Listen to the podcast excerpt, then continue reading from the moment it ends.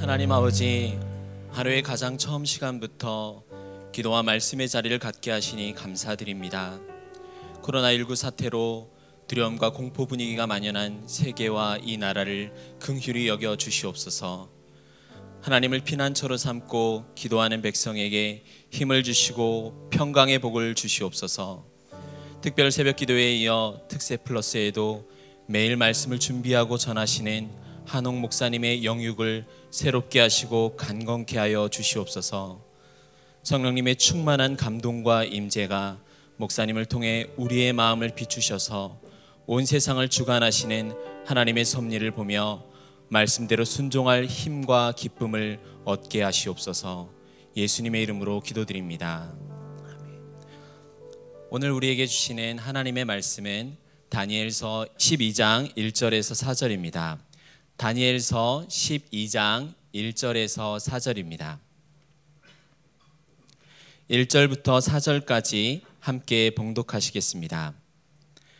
그때 내 민족을 호위하는 큰 군주 미가엘이 일어날 것이요 또 환난이 있으리니 이는 개국 이래로 그때까지 없던 환난일 것이며 그때 내 백성 중 책에 기록된 모든 자가 구원을 받을 것이라 땅의 티끌 가운데에서 자는 자 중에서 많은 사람이 깨어나 영생을 받는 자도 있겠고 수치를 당하여서 영원히 부끄러움을 당할 자도 있을 것이며 지혜 있는 자는 궁창의 빛과 같이 빛날 것이요.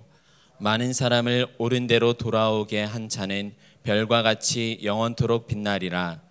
다니엘아 마지막 때까지 이 말을 간수하고 이 글을 봉함하라 많은 사람이 빨리 왕래하며 지식이 더하리라 이 시간 한옥 목사님께서 상처가 변하여 별이 되리라는 제목으로 하나님의 말씀 전해 주시겠습니다.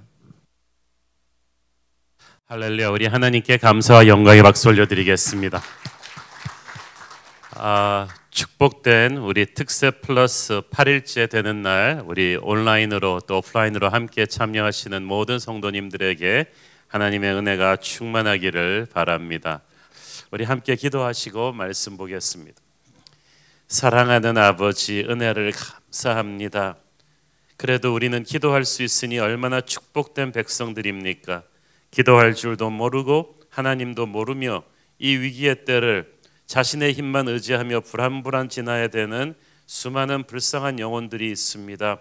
그들이 이 기회를 통해 자신의 무기력함을 느끼고 하나님을 믿는 역사가 일어나게 하여 주시고 우리 민족이 한국 교회가 새롭게 거듭나는 계기가 되게 하여 주옵소서. 부족한 종은 감추시고 오직 우리 주님 홀로 영광 받아 주시옵소서. 예수님 이름으로 기도했습니다. 아멘. 어제 우리는 하나님께서 다니엘에게 몇백 년 뒤에 일어날 세계 정세의 판도를 미리 하늘의 계시로 이렇게 열어서 보여주시는 것을 보았습니다. 바벨론 뒤에는 페르시아가 일어날 것이고 페르시아 뒤에는 헬라 제국이 헬라 제국은 또 몇 개로 갈라져서 끊임없이 서로 견제하고 배신하고 싸우기를 반복할 것입니다. 한때 천하를 호령하던 권력자들도 하나님의 때가 되면 순식간에 정말 어이없이 권력을 잃고 죽임을 당하고 전혀 예기치 못했던 또 새로운 강자들에게 자리를 내어주면서 사라지게 됩니다. 그러니 세상 권력이란 얼마나 허무한 것입니까? 천하를 제패하고 영원히 갈 것 같았던 알렉산더 대왕도 그리고 적 그리스도처럼 횡포를 부렸던 시리아 왕 에피파네스도 하나님의 때가 되니까 졸지에 망해버렸습니다. 성경에 보면 이렇게 하늘 높은 줄 모르고 그 시대에 교만하게 힘을 휘두르다가 아주 졸지에 황망하게 망한 케이스들이 많습니다. 소돔과 고모라가 그랬습니다. 다윗에게 반역했던 압살롬이 그랬습니다. 바벨론 왕 벨사살이 그랬습니다. 그러므로 어찌됐든 겸손해야 되고 하나님을 경외해야 합니다. 그리고 눈앞에 보이는 세상 권세를 너무 주눅들지 말고 두려워하지 말아야만 합니다. 이렇게 하늘의 계시를 미리 보았기 때문에 다니엘은 바벨론에서 페르시아로 가는 세계 최강대국의 고위직에 있으면서도 권력자들 앞에 비굴하지 않았던 것 같습니다. 오직 하나님만 두려워했던 그였기 때문에 오히려 권력자들이 그를 어려워했죠. 하나님께서는 약육강식의 이 살벌한 세상 역사가 그냥 막 굴러가게 내버려 두지 않으셨습니다. 적극적으로 때에 맞춰서 개입하셨고 수위 조절을 하셨어요. 방향 조절을 해 가셨습니다. 그러면서 하나님의 백성들을 암탉이 병아리를 품듯이 지켜가셨습니다. 생각해 보면 참 기가 막힌 일입니다. 이스라엘을 압박하던 거대 강대국들은 계속 사라져 갔어요. 아수르, 바벨론, 페르시아, 헬라 제국, 시리아 제국 수많은 강대국들이 역사의 무대로 등장했다가 사라져 갔지만 그 가운데에 낀 콩알 만한 작은 나라 유대 나라는 하나님의 은혜로 기적같이 살아남았어. 그런 말이 있잖아요. 강한 자가 살아남는 게 아니고 살아남는 자가 강한 것이다. 정말 이 유대 민족이 강해요. 아니 그들의 하나님이 강한 것입니다. 지금 코로나 바이러스 사태로 온 나라가 얼어붙었는데 뭐 전 세계가 다 그렇죠. 이 코로나라는 말이 라틴어로 왕관이란 뜻입니다. 어, 그래서 대관식을 코로네이션이라고 하죠 영어로. 그래서 코로나 바이러스 이름이 왕관이라니까 좀 그래요. 어떻게 보면 세상에 왕관을 쓰려는 자들의 욕심을 뒤에서 마귀가 배후 조종하면서 항상 주님의 몸된 교회를 공격해 온 것 같습니다. 그들의 엄청난 힘에 비하면 하나님의 백성들은 한없이 약해 보입니다. 교회는 제국의 권력에 비하면 한 줌도 안 될 것 같습니다. 그러나 우리는 하나님이 역사의 주관자이심을 명심해야 합니다. 20세기에만 해도 적 그리스도 같은 존재들이 몇 명 나타났죠. 그래서 어, 레닌이나 스탈린이나 중국의 마오쩌둥이나 모두 공산혁명을 하면서 넘버원 테스크포스로 시작했던 것이 바로 교회를 말살하는 것이었습니다. 교회를 뿌리 뽑겠다고 했습니다. 교회를 지상에서 지워버리겠다고 했습니다. 그러나 그들의 이름은 지워졌지만 러시아에서 중국에서 하나님의 교회는 아직도 불같이 살아 있습니다. 이 마귀는 하나님이 허락하시는 한에서만 그 힘을 쓸 수 있지 그 선을 벗어나지는 못합니다. 그러므로 우리는 세상 권세들이 일어나고 지는 것에 대해서 조금 초연한 하나님의 시각으로 쿨하게 바라볼 필요가 있는 것입니다. 하나님께서는 다니엘에게 세계 역사의 큰 흐름을 보여주시면서 너는 큰 은총을 받은 사람이라고 하셨습니다. 사실은 다니엘이 이런 큰 세계 역사의 그림을 보여달라고 기도를 시작한 것이 아닙니다. 어, 오랜 포로 생활을 끝내고 동족이 예루살렘으로 돌아가는데 돌아가서 너무 황폐해진 땅에서 주변 부족들의 방해를 받아가며 성전 재건 공사를 하려니까 너무 힘드니까 안타까운 마음으로 동족을 위해서 금식하며 중보한 것뿐이에요. 그런데 하나님은 다니엘이 기도했던 당면한 그 문제를 넘어서 앞으로 수백 년 동안 일어날 세계 역사의 큰 그림을 보여주십니다. 어, 우리도 그런 것 같아요. 우리도 그렇게 큰 사람이 아니에요. 항상 기도 시작할 때는 땅의 문제가 뭔가 아쉬워서 기도 시작한 거예요. 그렇죠? 내 가족의 문제가 걸렸든지 내 당장 우리 교회, 우리 마을, 어, 내 직장 이 문제가 걸려 가지고 기도를 시작했는데 항상 땅의 문제를 가지고 기도를 시작했는데 하나님께서는 그 기도를 들으시면서 너 잘 됐다. 너 마침 잘 왔다. 그러면서 우리의 눈을 높여서 하늘의 시각으로 이끌어 가십니다. 자기 문제를 가지고 기도를 시작하지만 하나님께서 나라와 민족을 품게 하시고 교회를 품게 하시고 열방을 품게 하십니다. 그래서 여러분의 기도의 시작점은 여러분 마음대로 정했지만 기도의 종착점은 어디로 갈지 몰라요. 하나님께서는 여러분의 당면한 문제, 기도 응답을 넘어서 뭔가 우리가 알지 못하던 크고 은밀한 일을 보여주실 것입니다. 그래서 성경에 보면 너는 내게 부르짖으라 네 기도대로 응답될 것이오라고 하지 않고 너는 내게 부르짖으라 내가 네게 응답하면서 네가 알지 못하던 크고 비밀한 일을 내게 보이리라. 지금 우리의 당면한 기도 과제는 빨리 코로나 바이러스 물러가게 하시고 빨리 우리가 교회 건물로 돌아가게 하시고 그런 것들일 거예요. 그렇지만 물론 그걸로 기도를 시작했지만 하나님께서 이 특별한 비상 사태에서 기도하는 과정에서 우리를 우리가 알지 못하던 어떤 새로운 스테이지로 이끌어 가시려고 믿습니다. 우리가 전혀 알지 못하던 큰 비전을 품게 하시고 큰 역사를 보게 하시면서 그렇게 우리를 키우시는 거예요.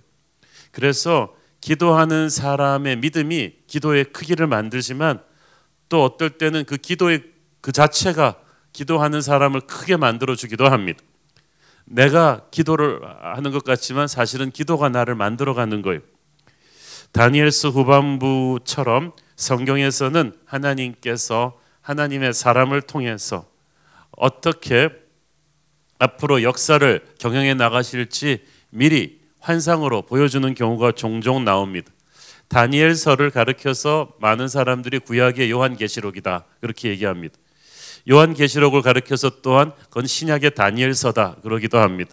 그래서 이 다니엘에 나오는 환상들과 계시록에 나오는 환상, 다니엘서에서 나타난 예수 그리스도의 모습과 계시록에 나타난 예수 그리스도의 모습에 아주 흡사한 그 패럴렐, 그 평행점도 많습니다.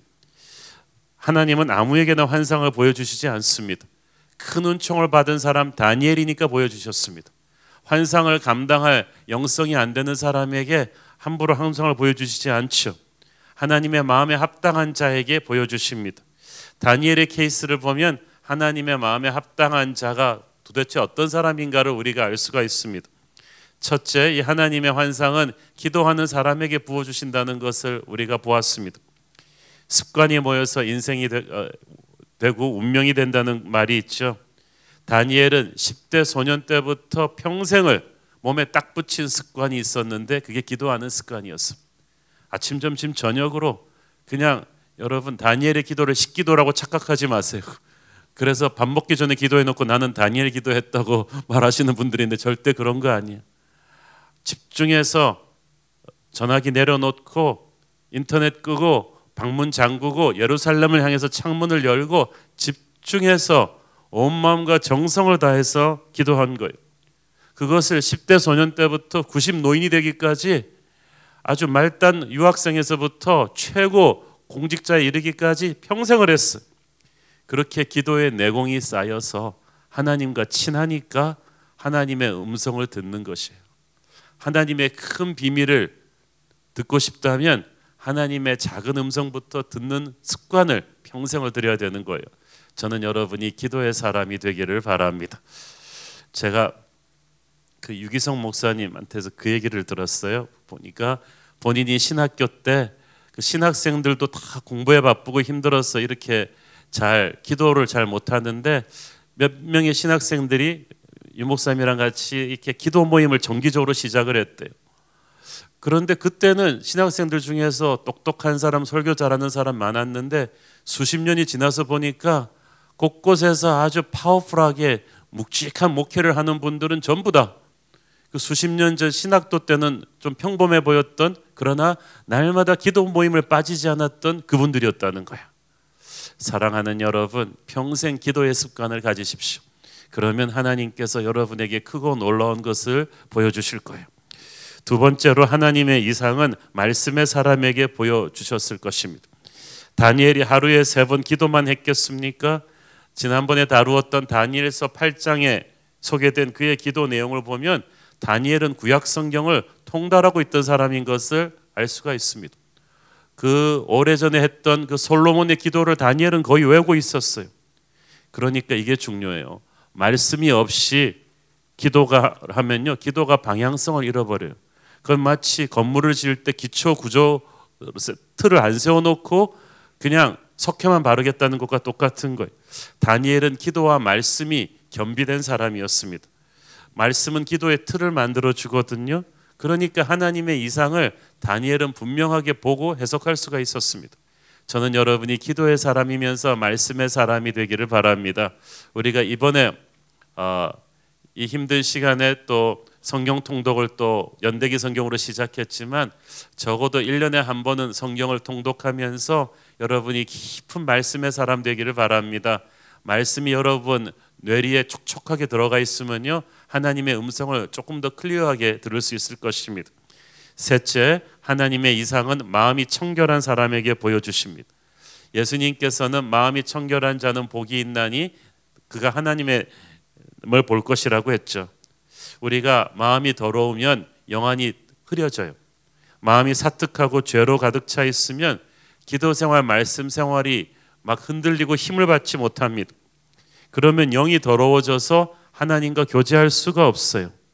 여러분 기도가 잘 안 되고 말씀을 읽을 때 집중력이 떨어진다고 하면 여러분의 영을 깨끗하게 닦으십시오. 죄악이 가득한 바벨론 왕궁에서도 다니엘은 그의 영을 깨끗하게 지켰습니다.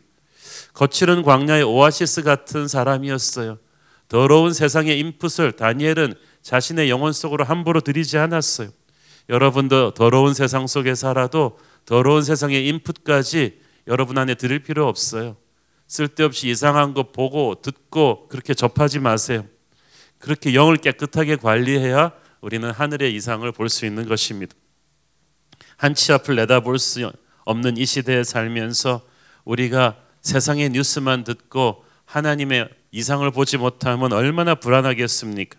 저는 이 힘든 시즌에 우리 함께 특별 새벽 기도를 하면서 우리 모두가 다니엘처럼 기도의 사람, 말씀의 사람, 마음이 청결한 사람으로 변화되기를 축원합니다. 그래서 하나님의 음성을 듣고 하나님의 이상을 보면서 이 힘든 시대를 이겨낼 수 있게 되기를 기도합니다. 자, 오늘 본문 1절 읽습니다. 그때 네 민족을 호위하는 큰 군주 미가엘이 일어날 것이요 또 환난이 있으리니 이는 개국 이래로 그때까지 없던 환난일 것이며 그때 네 백성 중 책에 기록된 모든 자가 구원을 받을 것이라. 자, 여기서 말하는 그때는 이제 예수님 다시 오시기 전 그러니까 마지막 날의 즈음에서 역사를 가리키는 것입니다. 아마 우리 시대를 내다본 거겠죠. 어제 본문까지는 다니엘의 시대였어요.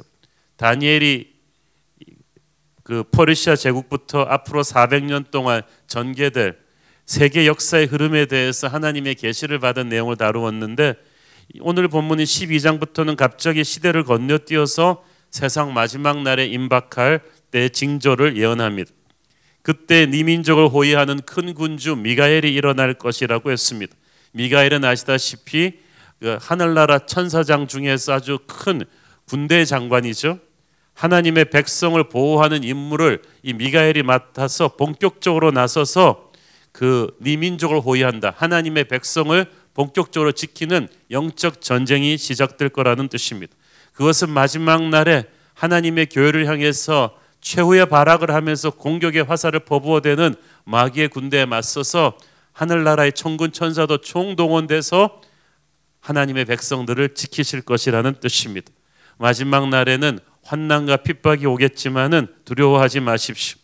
우리 뒤에 우리를 보호하시는 천군 천사가 있기 때문입니다. 마귀도 총공격을 퍼붓지만 하나님의 군대도 총동원되어서 지금도 저와 여러분을 지키고 있는 줄 믿습니다. 마지막 날의 영적인 전쟁을 우리는 각오는 하지만 두려워하지는 말라는 뜻입니다.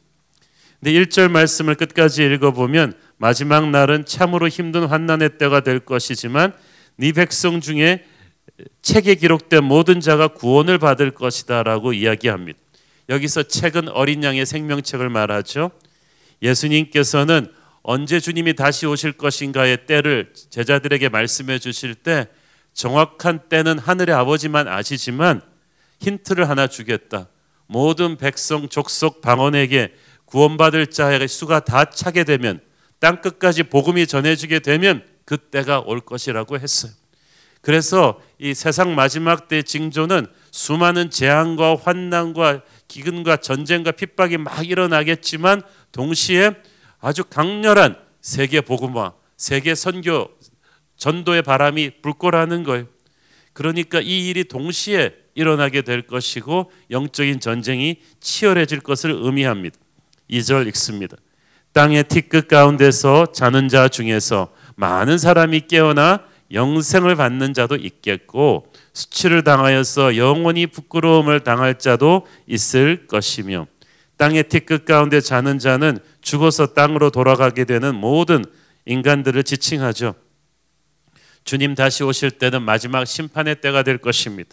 죽은 자들이 모두 부활해서 심판을 받게 될 텐데 예수님을 아는 사람들은 깨어서 영생을 받게 되겠지만 끝끝내 복음을 거부한 사람들은 수치를 당해서 영원히 부끄러움을 당하게 된 것입니다.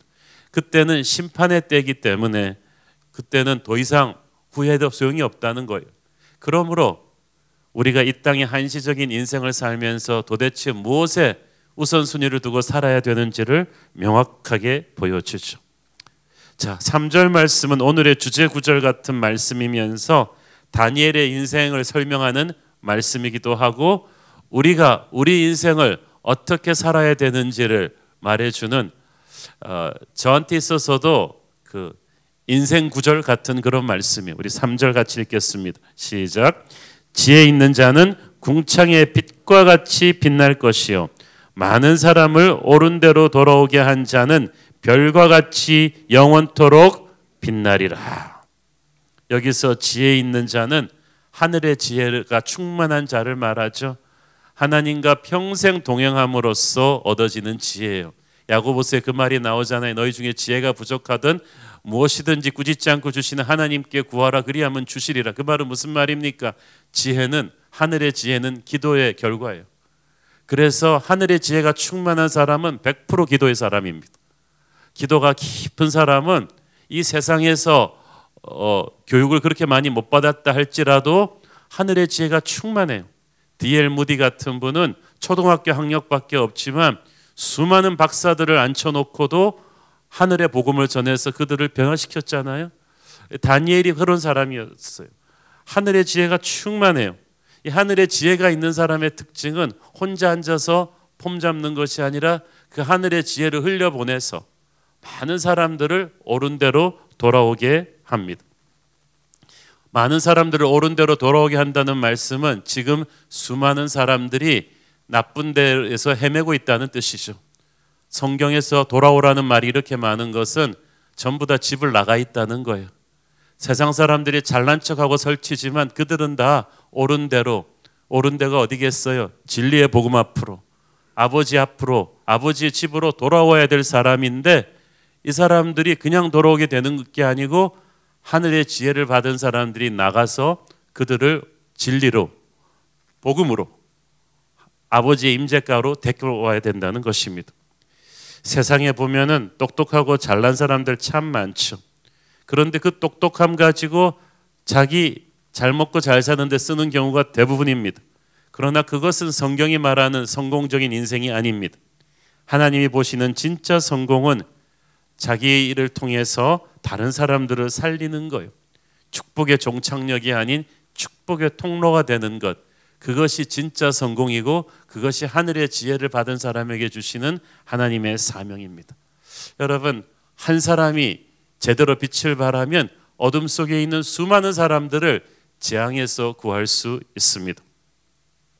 요즘처럼 여러분 손 많이 씻어 본 적 없죠? 그냥 아, 손을 그냥 박박 하루에도 한 10번, 20번 막 씻는 것 같아요. 지금은 손 씻는 것을 당연하게 여기지만 19세기까지만 해도 인류는 손 씻는 것의 중요성을 잘 몰랐다고 합니다. 선진국이라는 유럽에서도 그랬대요.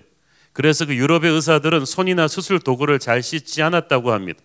그래서 왜냐하면 그 시대만 해도 그러니까 19세기 초반까지만 해도 세균이든 박테리아든 바이러스에 대한 이해가 부족했어요. 의사들도 부족했어요. 그래서 의사들이 자기 손에 묻어 있는 피나 고름을 더럽게 생각하지 않았다고 합니다. 그래서 의사들이 수술 끝나고 같은 세숫대야에서 같이 손을 담그고 사이좋게 피 묻은 손을 돌아가며 씻을 정도였다고 합니다. 그 당시 의사들은 정원사가 손에 흙이 묻은 걸 더럽다고 생각하지 않듯이 우리 의사들은 손에 묻은 피와 고름을 더럽게 여기지 않는다 라고 멋있게 말했지만 무지한 말이었죠. 이런 무지한 생각에 문제를 제기한 한 사람이 있었으니 바로 헝가리 출신의 이그나츠 제멜 바이스라는 의사입니다. 산부인과 의사입니다. 오스트리아 빈에서 활약했던 의사인데 헝가리의 전설과도 같은 의사죠. 이 제멜 바이스는 산모들이 분만하는 중에 세균에 감염돼서 발생하는 산욕열에 의해 사망하는 걸 지켜보다가 놀라운 사실을 발견했어요. 그 당시 그 오스트리아 의대 학생들이 산모가 죽으면 바로 부검을 했다고 합니다. 해부학 공부를 바로 그 자리에서 시켜준 거죠. 근데 문제는 시신을 부검하는 중에 다른 산모가 애를 출산하면 손을 씻지 않은 채로 바로 옆방으로 가서 또 그 산모의 출산을 의사가 도왔다는 거예요. 그 과정에서 의대생들이 병균을 옮겼어요. 그래서 멀쩡한 산모를 죽게 한 거예요. 그 당시만 해도 아직 의학계에서 세균이 질병을 일으키는 원인이라는 것이 검증되지 않았던 때였습니다. 그래서 지금 같으면 상상도 할 수 없는 일들이 전개되어 가지고 수많은 산모들이 이유를 모르고 죽어가고 있었는데 이 제멜 바이스가 그걸 딱 캐치한 거예요. 시체를 부검한 의사들이 손을 안 씻고 바로 가서 옆에 가서 분만을 돕는데 그럴 때마다 이렇게 사망률이 왜 이렇게 늘어날까? 그래서 그는 1847년 5월 15일부터 영안실에서 분만실로 이동하기 전에 모든 의사와 의대생은 문에 놓은 이 염소수로 손을 씻어라. 그리고 그 결과를 지켜보았더니 산모 사망률이 아주 현저하게 줄어들었어. 그래서 제멜 바이스는 저것 봐라.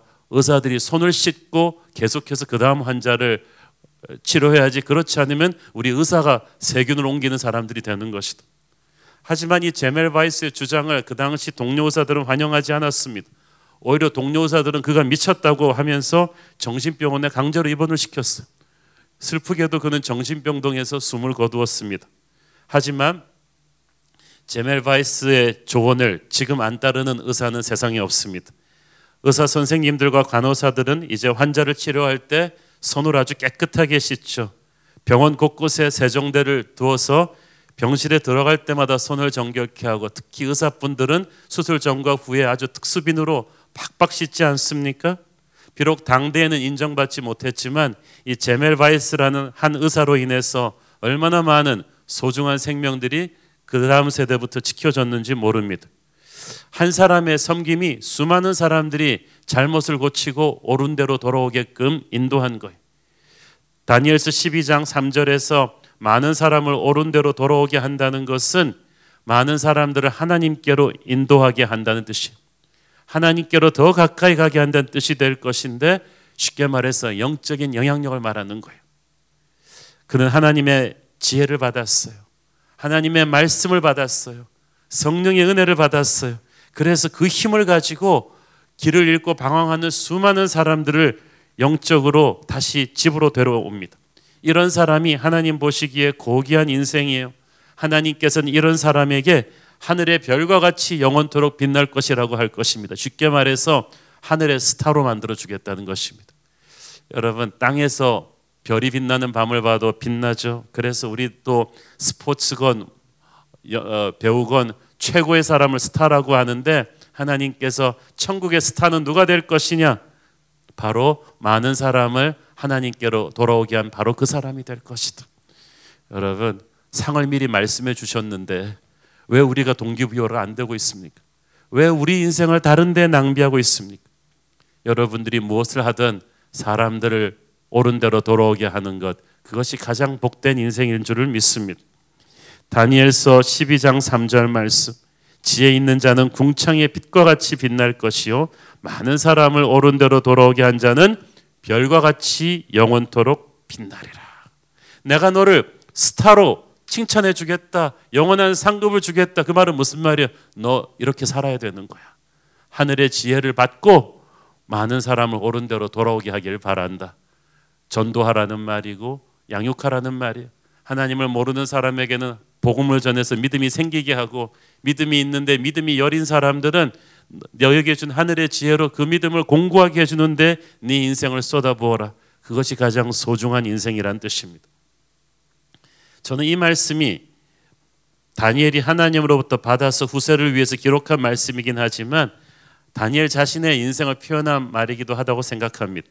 하나님께서는 이 말씀 주시면서 다니엘 네가 그렇게 살았어. 난 네가 자랑스럽다라고 말씀하고 계셨던 것 같습니다.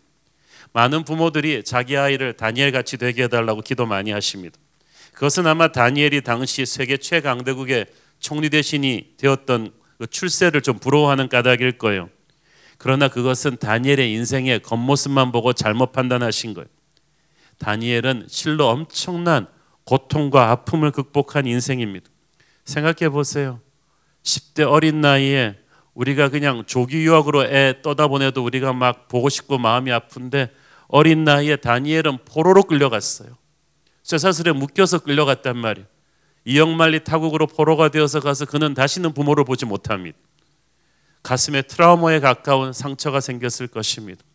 그는 포로로 끌려가서 바벨론에서 온갖 눈치밥을 먹으면서 밑에서부터 시작했습니다. 그러나 다니엘은 상처에 함몰되지 않고 평생 기도의 사람으로 살면서 오직 하나님의 백으로 일어나서 바벨론 왕궁에 하나님 살아계심을 삶으로 보여준 사람이었습니다.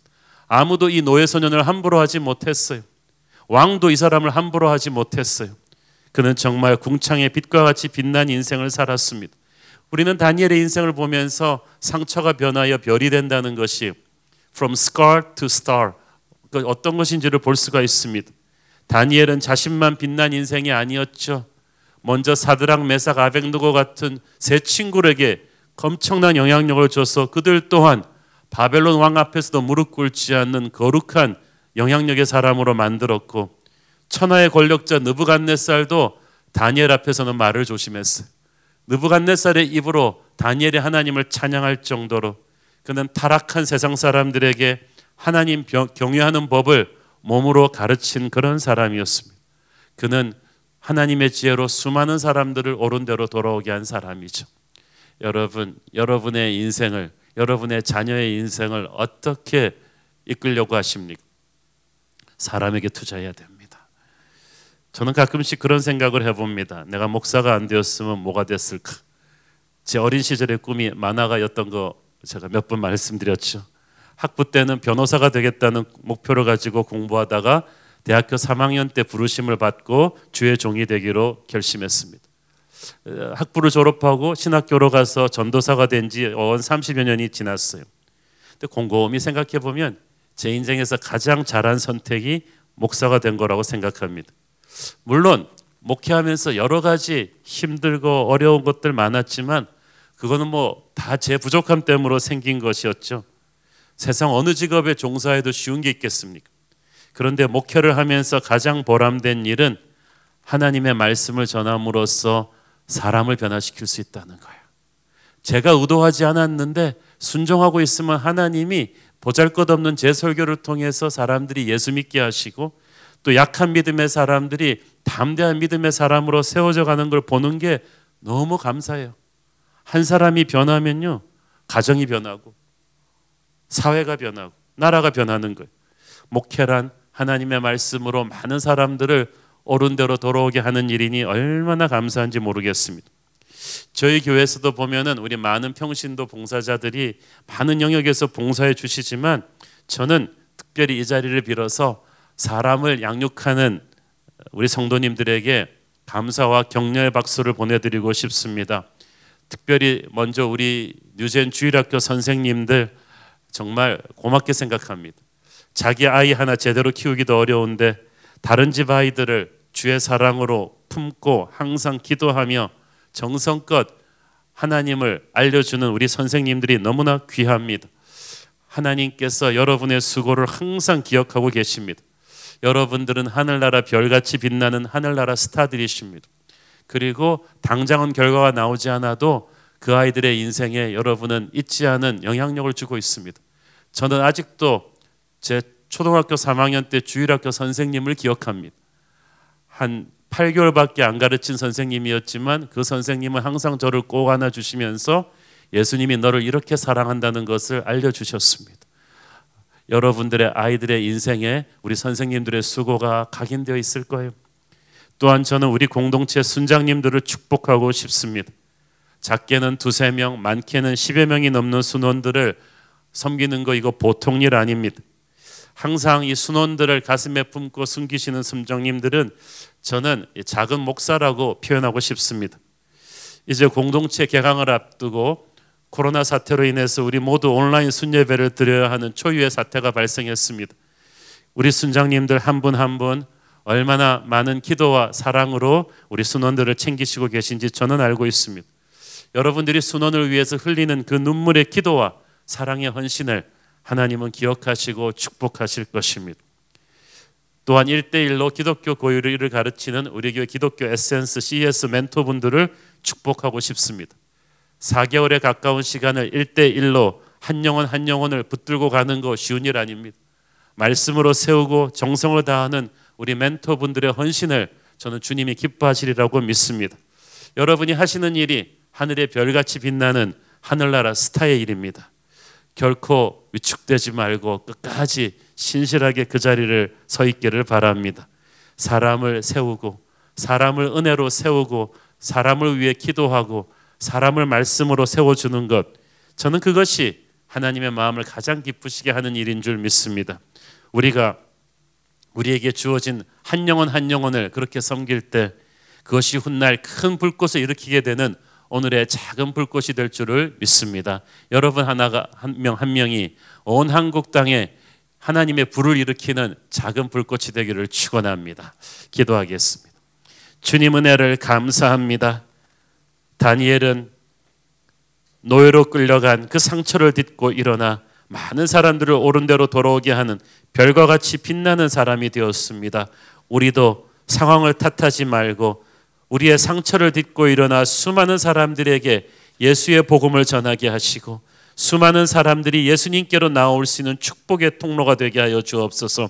비록 우리 오늘 작고 보잘것없는 작은 불꽃이지만 작은 불꽃 하나가 반드시 훗날 큰 불을 일으킬 줄을 믿습니다. 우리를 사용하여 주시옵소서. 예수님 이름으로 기도했습니다. 아멘.